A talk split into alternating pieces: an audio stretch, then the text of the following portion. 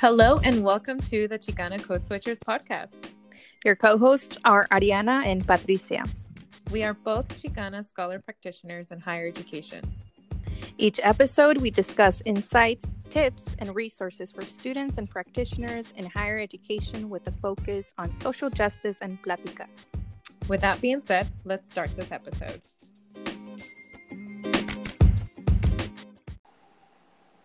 Hi, welcome back to another episode of Chicana Code Switchers. I'm so excited um, to have another episode and with another guest. Um, Ariana uh, is one of my co hosts, and my name is Patricia. And let's start this new episode. Yeah, hi everyone. Thank you so much for joining us. I hope you are all staying safe. And this week we have a great guest. Her name is Claudia Espinosa. Pronouns are she, her, hers. Her position is Executive Director of Latinas on the Verge of Excellence, uh, also known as LOVE, L O V E, and um, mentoring. Uh, Claudia Espinosa has been working with young Latinas for the past 10 years. Her work with this population has enabled her to learn directly from these young women the needs that must be addressed to ensure that they can reach their full potential. An immigrant herself, she understands the challenges that must be overcome in order to succeed in a foreign country. Claudia knows that resilience, determination, commitment, and hard work, along with self confidence, are crucial to mastering challenges such as learning a new language, adapting to a new culture, and separating from one's family. Her success in each of these areas give her the credibility to be a role model to show, guide, and support young Latinas and other young women in attaining their most ambitious goals. Conceiving and founding Latinas on the Verge of Excellence is one of uh, Claudia's most important accomplishments. Her education and her skills as a social entrepreneur have allowed her to create and lead the Love Mentoring Program with the goal to support and empower young women to strive for excellence and achieve their dreams. Claudia received her uh, BA and MA uh, degrees in forensic uh, psychology with magna cum laude honors uh, from the City uh, University of New York, also known as uh, CUNY.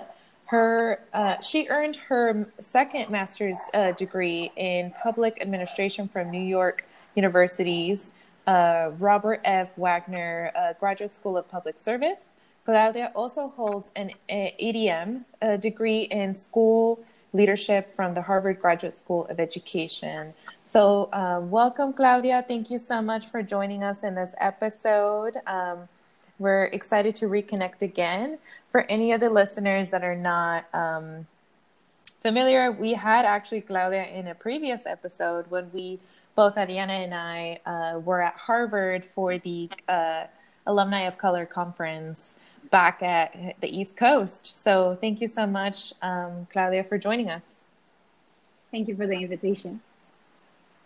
Yeah, so Claudia, let's get started. How um, can you tell us more about your journey at CUNY? At CUNY, well, that I I can start from the very very beginning. I I moved to New York City in the year 2000 uh, from Cali, Colombia, Mm-hmm. And when I moved here, I um, I had been studying psychology back home, and it's it's a longer story in terms of why I decided to to move here. But um, once I arrived in New York, I knew that. Uh, I, my first goal was to continue my education, uh, which again I had started in Colombia and I had put on hold to to migrate to New York City.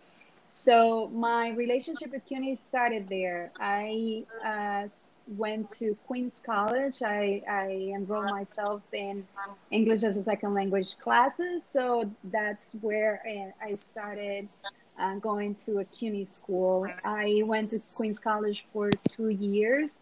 And um, yes, I did every single uh, class related to ESL writing uh, speaking, and the goal was to um, feel that I was um, prepared and you know with the English language to uh, apply to a four um, year school so I could continue my my bachelor's degree here in, in New York City. So I started there at Queens College, and um, two years later I applied to John Jay. Um, I, I, I was studying psychology in Colombia, and I knew that I wanted to um, get into the criminal criminology uh, field of psychology. So I learned about John Jay. So I transferred my credits from my school in Colombia, applied to John Jay, and was able to continue uh, my education there when when I got accepted. So. Um, once that happened, um, I started, and that was back in 2004. Uh, so four years had gone by since I had arrived here in New York. And um, at John Jay, I um, I started with uh, with the goal of pursuing my bachelor's to completing my bachelor's degree in forensic psychology. And I I was I was going as a part time student. I I didn't I had to work. Um, I, I, was going part time and working part time. At the time, I didn't have uh, legal status in, in New York or here in the US, so I had to pay uh, for my school. So I was a part time student uh, and working part time. And um, after a year and a half at uh, John Jay, uh, pursuing again my bachelor's, I was invited to um, by the school to join the BA/MA program um, based on academic performance. So I I accepted the inv- invitation. Uh, it became a little harder, uh, meaning that I I had to keep a GPA of 3.5 in order to stay in that program and get both degrees. And uh, but I I said yes. I what you know I took the challenge and and I made sure that I I kept that GPA that high. But it was it was a hard process. So I, I, I started in 2004 and graduated in 2010 with uh, with both degrees. So it's it's interesting because it sounds a little easy in terms of how everything happened, but it definitely was not an easy, straightforward process. Yeah, and I think it, it sounds from from the challenges of also um, we've had a lot of guests that are from the the West Coast in the U.S. and so the East Coast, you settled in New York, right? Right when you immigrated from Colombia to to New York. Yes. Yeah. So um, tell us about you know because you had you know a lot of degrees that you've earned so far. Like, what was a part of the decision making process that you that made you you know choose either like what the next steps was? What was the process for you? Um, because you've been connected to wanting to mentor other Latinas, right, in their in their journeys. Yes. So the process, um, yes, I mean when I when I first arrived, I knew the the first decision to join CUNY was based on two, I guess, two specific um, reasons.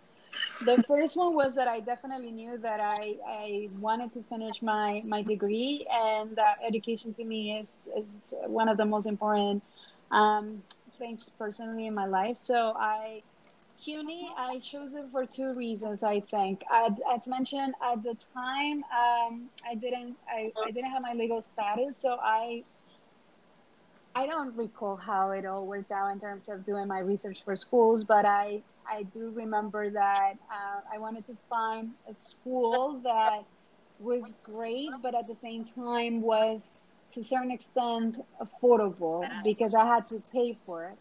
So I wanted both uh, reputation and some a school that I could uh, uh, pay for myself, since I, I, that's that's what I had to do.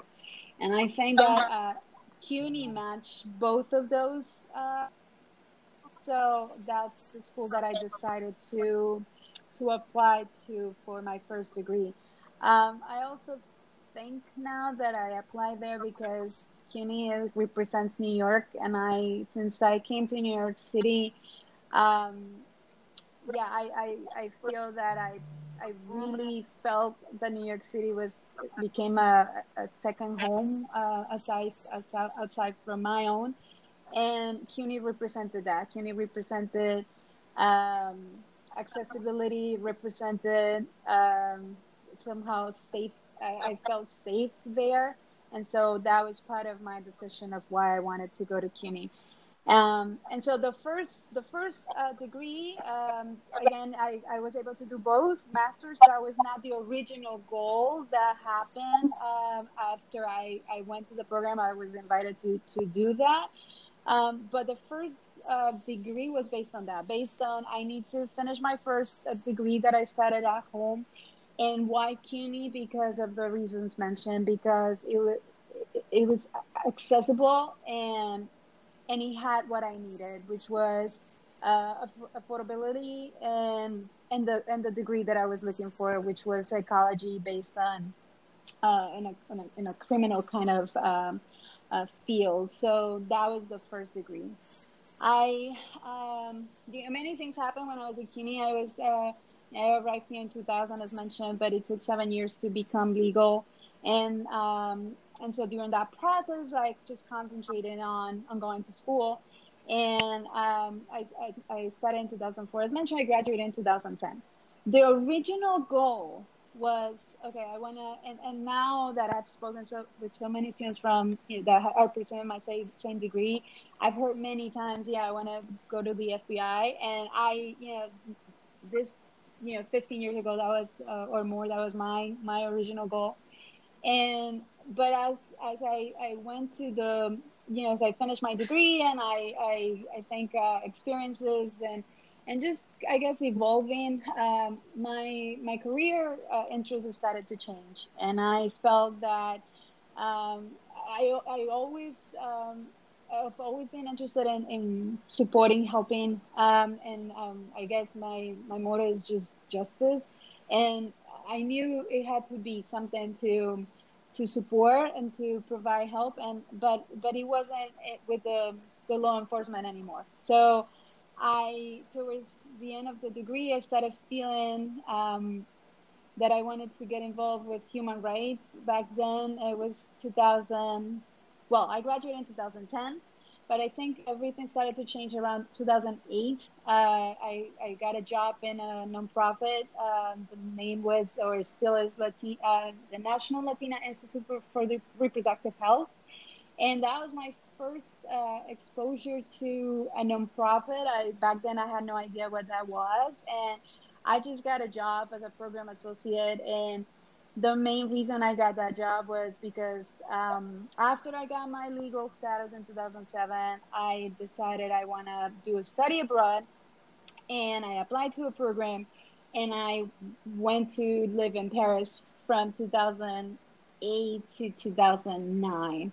So um, I got that job to you know save and prepare to go abroad, but I also feel because I believe in destiny that it kind of just started to pave the the path for me, the pathway to somehow where I am today. And so I started working for that nonprofit. I started learning about what what a nonprofit was. I started to become familiar with. I mean, the Latina Institute supports Latina women uh, nationwide in, in in terms of uh, reproductive health. Uh, so I got um, I said to to learn about that and about what it meant to to support our community. So I went um, I went abroad. I came back, and so my interests had changed completely.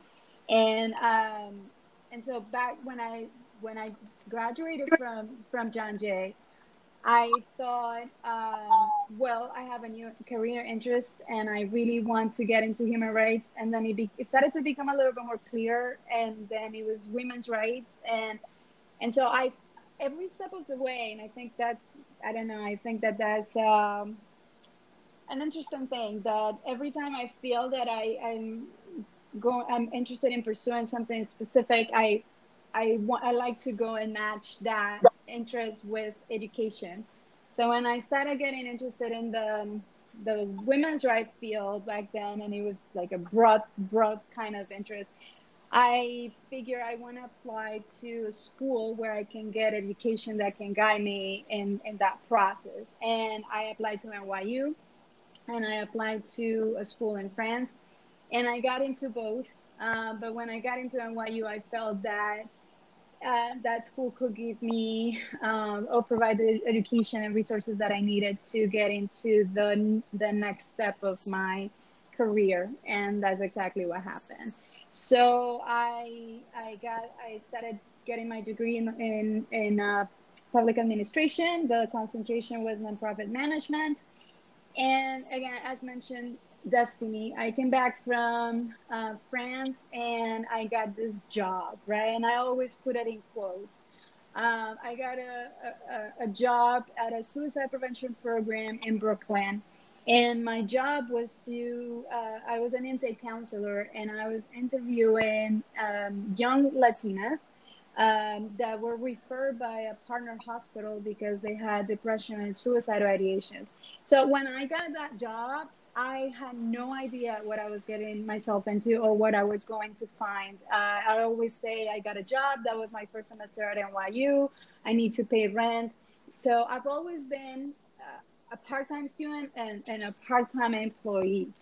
And but then what happened was that I started my, my, my role and my daily uh, kind of responsibility was to have interviews with the students with the, with the girls 13 to 18 years old, referred by the hospital, and and it was just heart wrenching. I was listening to stories from the girls every day saying they had tried to commit suicide.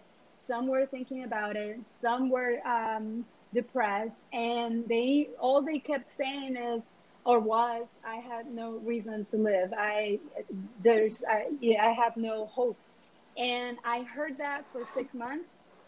Um, and then after six months i said like i said to myself this is this is enough. I i gotta do something about this. And i quit the program. I told the girls i would do something um, about it. And i said that um, i need to do something to make sure that young women young latinas don't feel that there is no reason to live. I need to ch- i need to change this. And that's how love happened. And um, i uh, I feel that exact that's exactly the reason for which I ended up going to NYU. I created a pilot program at NYU uh, for love, where I paired college students with high school students from the Lower East Side, and that was the beginning of that. And um, so that was the second degree. Interesting that I graduated from NYU. From I went there from 2010 to 2013. I um, I concentrated on building love. I created a nonprofit. So I, I didn't need a dissertation for my degree, but uh, it was that was my dissertation when I graduated. I had a, a nonprofit of, of my own. And, and then I concentrated on building the organization. And I decided to go back to school, which was in 2018. Um, again, destiny. I always felt that I really that my dream was to go to Harvard. That it was a dream. It was a burning desire but it also had a reason. I, after five years of doing love um, and and find and creating and growing the organization, I felt that I needed to find a model that was sustainable and that will help me to continue growing the organization to support more and more young women, young Latinas in New York City. And so that was the goal when I went to Harvard. It, it also had a specific reason. Um, one to fulfill that dream and second to learn about uh, how can i make my organization sustainable and grow it. And so that's the reason specific reason for which i got that degree.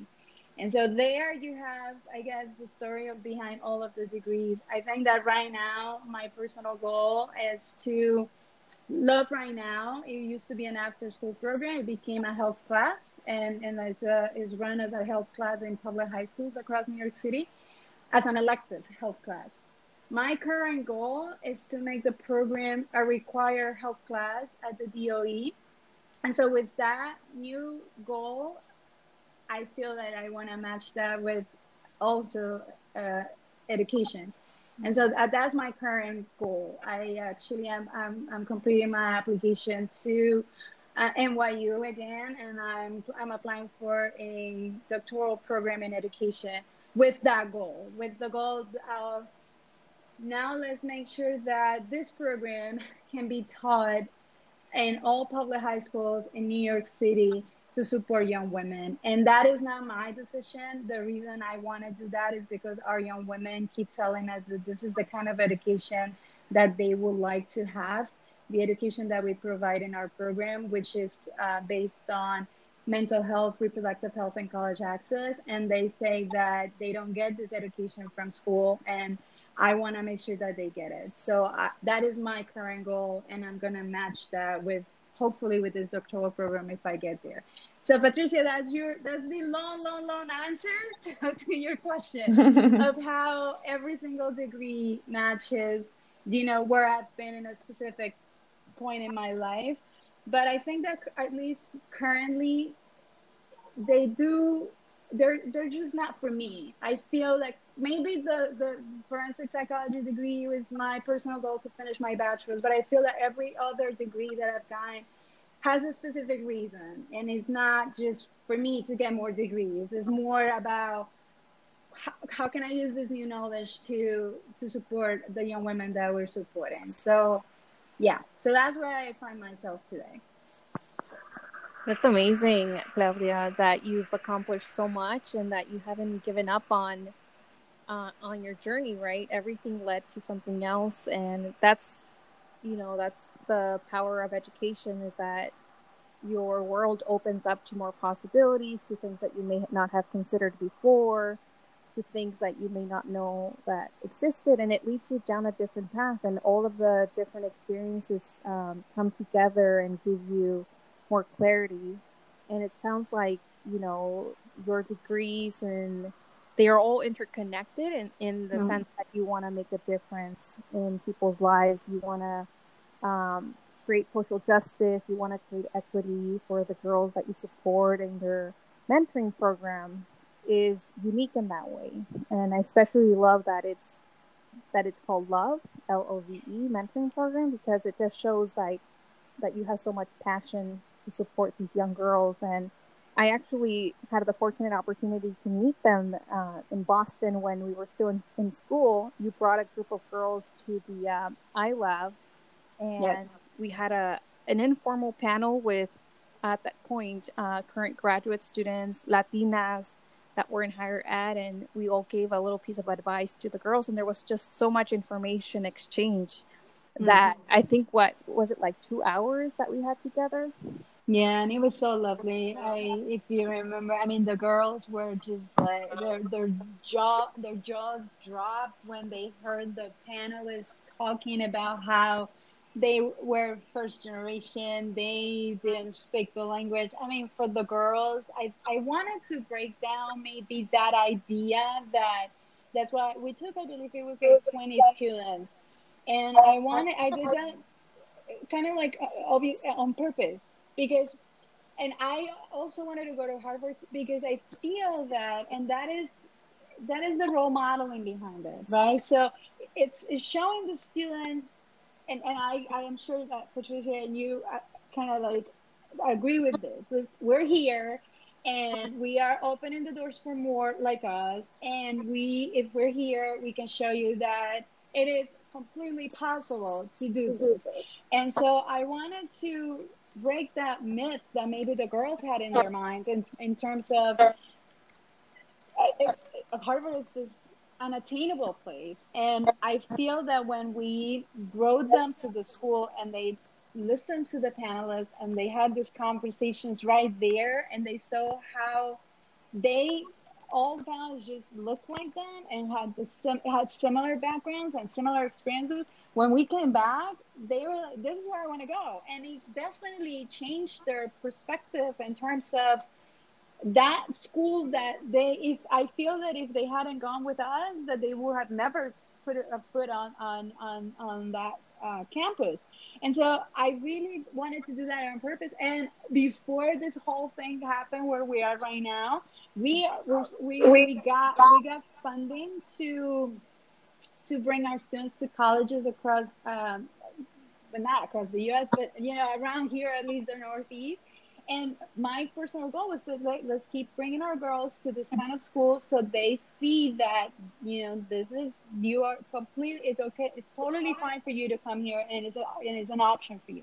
So uh, we were going to go back this year, but clearly that couldn't happen. So it, it the point, the point uh, there is, yes, Ariana, it changed. It was impactful. The girls were, they, they came back here like super inspired And it is not because of the school. It was because of who they had the chance to talk to and to see so many Latinas in that in that room that they were just mesmerized. They felt like, wow, you know, like it, this, this is unbelievable that there's more, like, you know, women like us here. So it made it real. That was the whole point. It made it real. And so that's what I feel we need to do to show, to show the girls, you know, all of this is possible.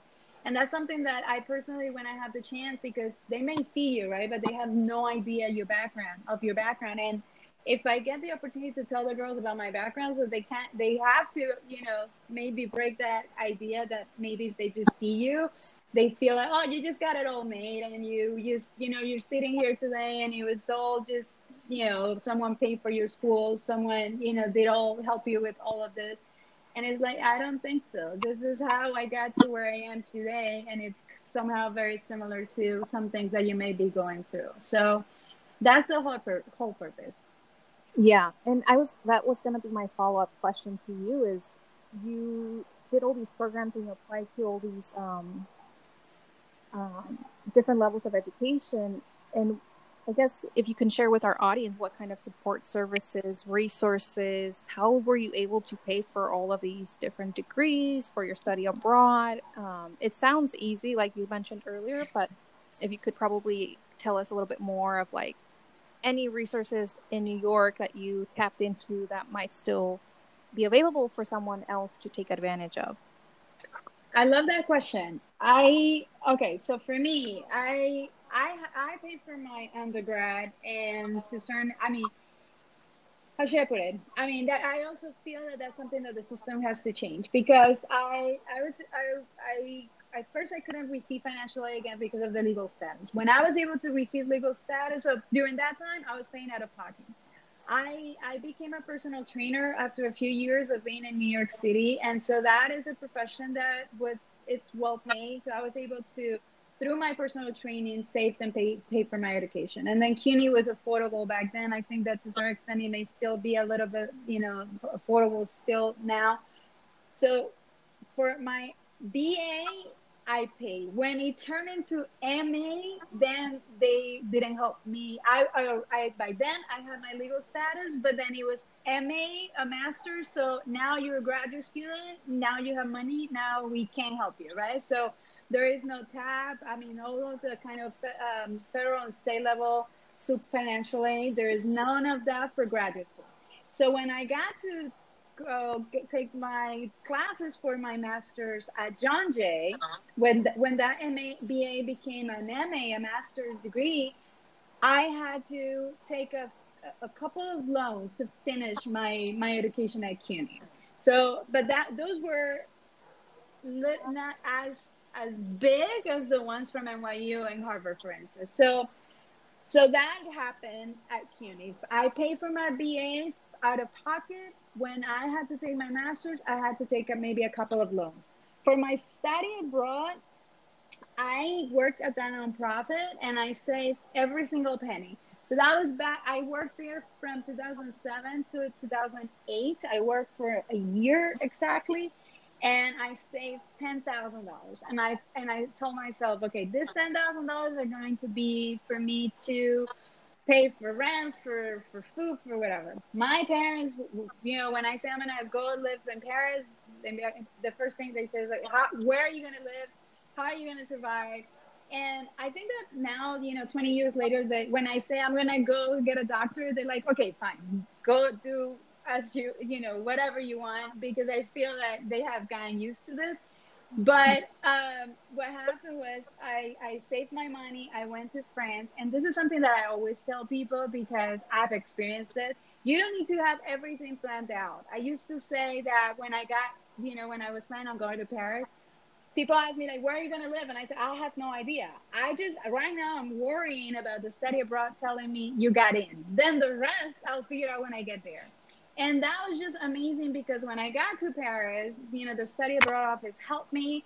I got to live with a family. I had my own apartment. They had a, an adolescent girl, and my job was to talk to her in English. And they gave me, uh, you know, my apartment and, and my food every night just because of that. And I didn't have to pay rent. So that's something that I will tell, you know, any student, like, you don't have to have it all planned out. Things always, you know, that that it, there's always ways to make things work. And so that study abroad, the ten thousand dollars that I saved, I ended up using it to travel, which was unbelievable. Because I also got a job when I was in Paris. Uh, the study abroad office helped me to find a job, and I was interesting. This is the very interesting thing, right? We talked about ESL classes. I was teaching English in Paris to in a computer science school for that was mainly um, men, and I was one of the teachers teaching English, which is like just very ironic, right? But then that job gave me the money to pay for my food, for anything that I needed and I ended up again using my my my savings to to travel. So it was just an amazing opportunity. I always say that Paris was just one of the best years of my life. And then I came back here penniless, clearly, because you gotta take advantage. If you can travel, travel.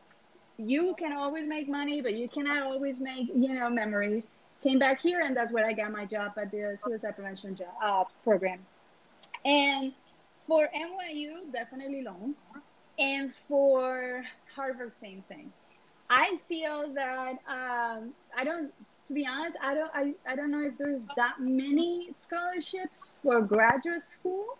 Uh, maybe you ladies are more familiar with that. I'm not. Uh, I know that there's plenty of scholarships for undergrad. I know that there's plenty of opportunities to receive financially for undergrad. I think for grad school they make it a little bit harder. I know that when it comes to doctorates, I mean, for PhDs, some schools like Harvard, for instance, cover everything, or CUNY also does that. Other schools like NYU doesn't cover a doctorate, for instance. So, yeah, but I always, what I always say personally, I look at, at my education as an investment. And like you said, Ariana, it, it has opened so many doors, and every school I go to is is to open more. So I went to Harvard, opened doors, and if I go to uh, my my doctorate, is going to open more. So listen, I if I if I can just uh, pay, you know, to have this um, education and I'm getting you know support, financial support to do it, I'm just gonna go ahead and do it because I look at it as an investment. So yeah, so most of my education has been loans and then you know the only thing that was paid for was my my bachelor's but that i paid for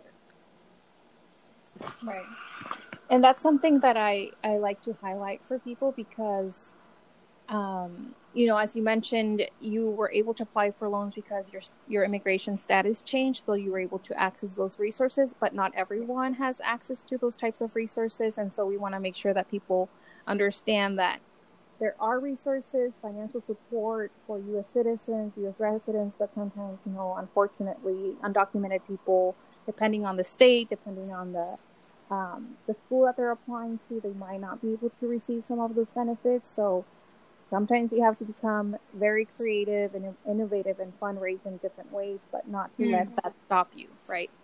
Yes, yes.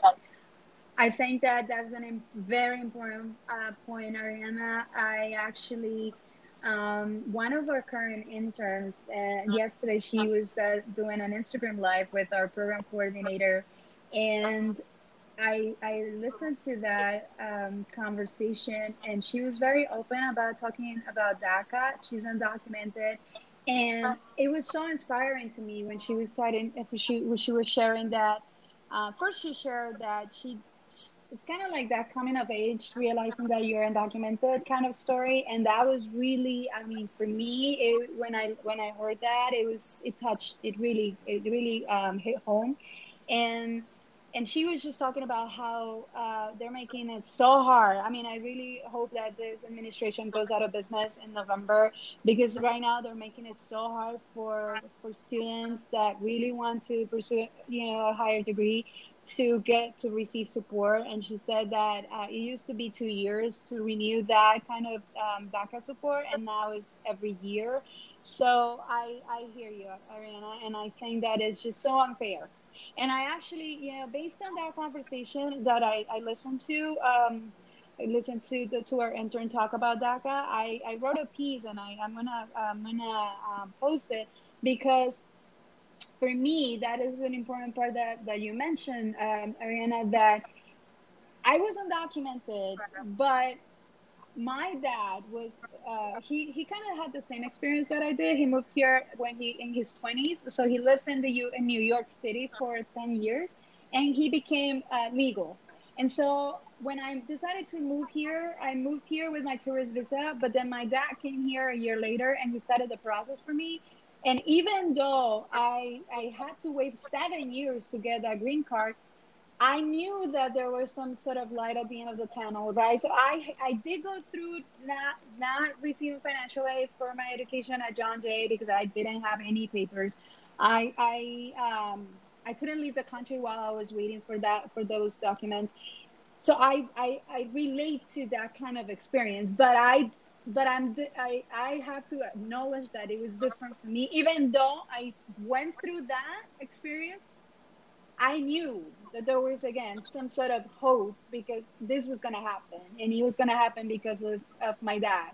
So I, knew even if I waited all those years, at some point I'm gonna I'm gonna get freedom, and that is how I felt when I got that. And so I I completely understand how unfair that is, you know. And so thank you for bringing that up because I got to to feel and to hear that yesterday, and it's so unfair, Ariana. I think that you know, if I if I can do something again with this upcoming, you know, education that I'm getting to speak up and, and just do something because it's not fair. I just don't it's not okay. For for this intern that we were listening to, you know, yesterday that she re, all she wants is an education and it's they make it so hard. It's just it's not okay. So yeah, thank you for that. Yeah, and I mm-hmm. think it's important to like note like how you know, even within the span of, you know, a decade or a year, or even this, how this long this administration has been in office, how many things have changed also for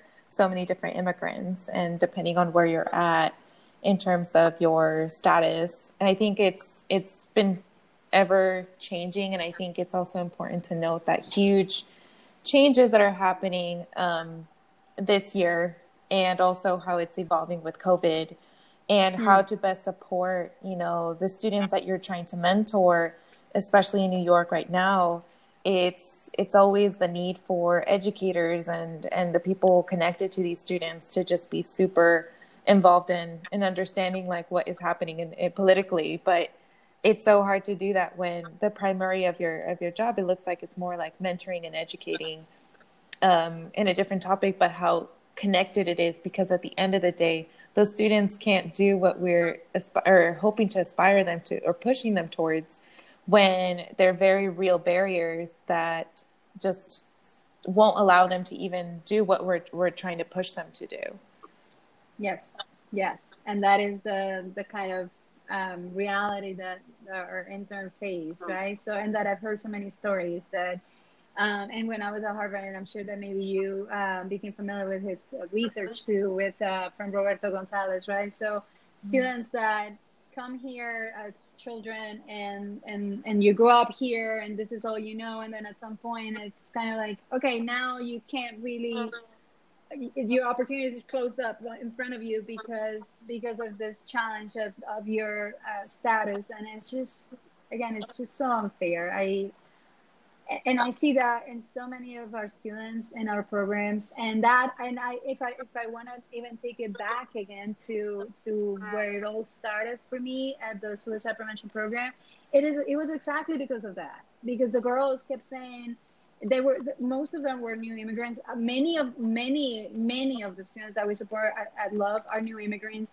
and that's what you hear from them. Um, so how am I going to learn this language? I have no papers. Like there's no reason to do all of this, right? So, and it's just so, for me personally, it's so hard to to hear that because I heard it from the girls for which everything started, and here I am, you know, 11 years later, hearing the same thing, and it's just when is it gonna change, right? So that's why right now it's like okay in addition to providing this education to our, our young women uh, which is my current goal to and I already am uh, I'm in touch with the, the chancellor's office, and I got to speak with the deputy chancellor, and she put me in touch with these other senior uh, women from the, the, chancellor's office, and and I told them like this is what we're doing. We're working with our young women. They're telling us that this is the education that they want. So I already got my foot there, and I will continue to to do that because, in addition to just doing that, then we need to bring more voices and say like this is not working. And I mean, I I, I know that we're talking here, and I know that I, I want to work with the Department of Education, but they're not doing the right thing. I mean, in my opinion, they're not. They are not doing. And every year they want to say, oh, our dropout rates are lower. No, no, no, they're not lower. It's like you can't say that dropout rates are decreased by 0.3%. I mean, that's just shameful. So we just need we can do better. And it's uh, to me it's all about access and and for uh, for my in my for my purposes is our young women right? But in general our youth need needs that need that change. So yeah you you can get me all uh, passionate to talk about this because it's just it's so unfair. I mean it's just not not the right thing for you know all you want is access. And and that's what we don't have. Yeah and i think um it's it's just like the work doesn't end right? Like it's it's a, mm-hmm. a different era a different time a new administration and not just in a new administration in our in our federal government but it's also like within each of these colleges and even the the unified school districts that we're working on. Um, it's a constant like making sure that we're consistently letting them know like hey we are present. This is the stuff that we want. And this is what we're looking for. And these are the changing needs that may happen especially now. Everything's just going to be you know in this timeline post covid it's going to be continuously trying to adapt and, and advocate. And so for towards um, we're coming up close to the end of our episode. If you could um, give us uh, anything that you would want to like either provide a shout out or opportunities for people to connect with you or any advice final advice that you have for any of our listeners um, that you could leave us with or what advice yeah or how can we learn more about your your work and or your website Thank you. Well, so the information about the program, uh, Love Mentoring Program, um, and it's uh, lovementoring.org website. If you're in New York City, if you want to be a mentor, uh, you can reach out to us uh, at info, info at lovementoring.org. Uh, if you are a school, um, if you want to partner and bring the program to schools, you can also look uh, for lovementoring.org. For our young women, I started saying this a long time ago, and I will continue as long as I can. Do never, ever, ever give up. And I know it's hard. I know they keep making it hard. And, you know, just to make it like to where we are right now in terms of this uh, pandemic, you know the reality. The reality is that our communities are the ones that are suffering the most. And I, that's the reality. And that, and, and it's a constant, you know, it doesn't change and I hear from the girls uh, mental health challenges. And the the, the, the, the, thing that is, I don't know um, if it's a good thing or it's actually a bad thing. That, you know, when I spoke with these people from the chancellor's office, okay, well, yeah, we want to work with you and put and explain to us everything that you have been doing for our community because of the challenges that they are facing based on COVID. COVID, and it's like, yeah, we can do that, but they shouldn't be like that, right? So they shouldn't be having these challenges. It should everyone should have uh, the same kind the same kind of um, access to resources, and and it's not. So I just want to make sure to to mention that in terms of where we are currently, that you, you know the current reality is is making these challenges for for young women even harder. So but despite all that, and to finish on a happy note, or not happy, but on a positive note, despite all of the challenges, keep on going because that's the only way that we are going to thrive together. And that's why I personally continue working every day and wake up every day with the purpose of ensuring that more of us can thrive and achieve everything they want. So and that they dream um, they, dream, they dream of. So thank you so much for the space. Of course, Claudia, thank you for for reaching out and and for you know, stay in touch with us ever since we, you know, connected at the Alumni of Color conference at Harvard this past spring. And just for our listeners, um, know that you can always um, DM us or send us an email or reach out um, and let us know if you're interested in joining us in, in a conversation just like Claudia did. And and it's always great to have different speakers and to cover different topics about their experiences, their journeys, because as we always say, um, you know, it's it's these journeys that make make us right, and so you're a great example of perseverance and success, and you know that donde hay querer hay, hay un poder, right? So not to give up. Exactly. So thank you so much, Claudia. Thank you, Ariana. Thank you, Patricia. I really, really appreciate the space. Thank you so much. Yeah, thank you so much for, for telling your story. And, and I hope that any of our listeners uh, can reach out. We'll provide um, the information um, that Claudia uh, told us in our episode. So um, you can just quickly follow the information. And if you have any extra time and want to, you know, mentor some of these uh, students. Could anybody, um, even out of state, uh, mentor these students now that we're in a virtual space to connect with them? Um, well, normally the mentors are college female students. Um, normally we recruit students here in New York City because they go to our partner schools. Um, if they're in New York, uh, you can totally apply. I'm not sure about out of state um, because even though we're remote, we kind of keep the program only here in New York. It's New York based, but if you are in New York, definitely, and if you're a college student, definitely reach out. So that Amazing. there you hear it, listeners. So if you're in New York, you find yourself, you know, having some extra time or wanting to uh, connect with other our youth uh, in New York, uh, definitely reach out, uh, look at our uh, notes, and check out our website and. Uh, connect with Claudia if, if you if you have any questions about you know any of their journey or or things like that. But thank you so much, Claudia, and thank you all of our listeners for for catching us on another episode. And until next time, thank you. Bye. Thank you. Bye bye.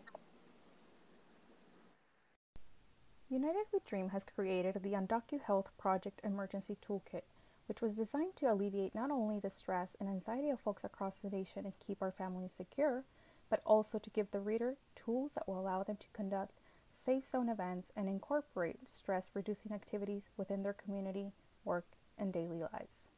Please visit their website at unitedwedream.org. Another great website is immigrantsrising.org, who provides a list of scholarships that do not require proof of citizenship or legal residency. They also have guides on Beyond DACA, Making Money, mental health resources, and more. The socially responsible practitioner, thought leadership, and news from Adler University has compiled a list of mental health resources through different organizations across the nation.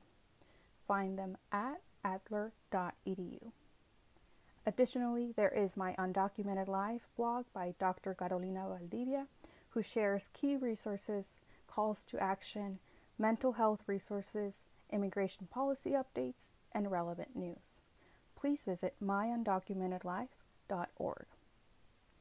Lastly, Immigrant Legal Resource Center, also known as ILRC, whose main focus is to educate and assist attorneys and legal advocates in their work to help immigrants. Check them out at ilrc.org. We recommend that you sign up for these organizations' newsletters to stay up to date with their various resources.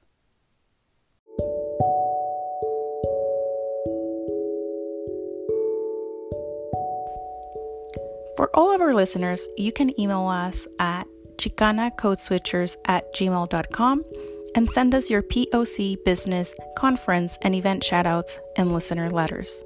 You could also record a listener message on Anchor app, and that way we can include your recorded message in our future episodes. Follow us on Instagram at Chicana Code Switchers and on Twitter at X Code Switchers. If you would like to support this podcast, you can Venmo or Cash App us at Chicana Code Switchers and or become a Patreon contributor. Thank you, and don't forget, switch the code, don't let the code switch you.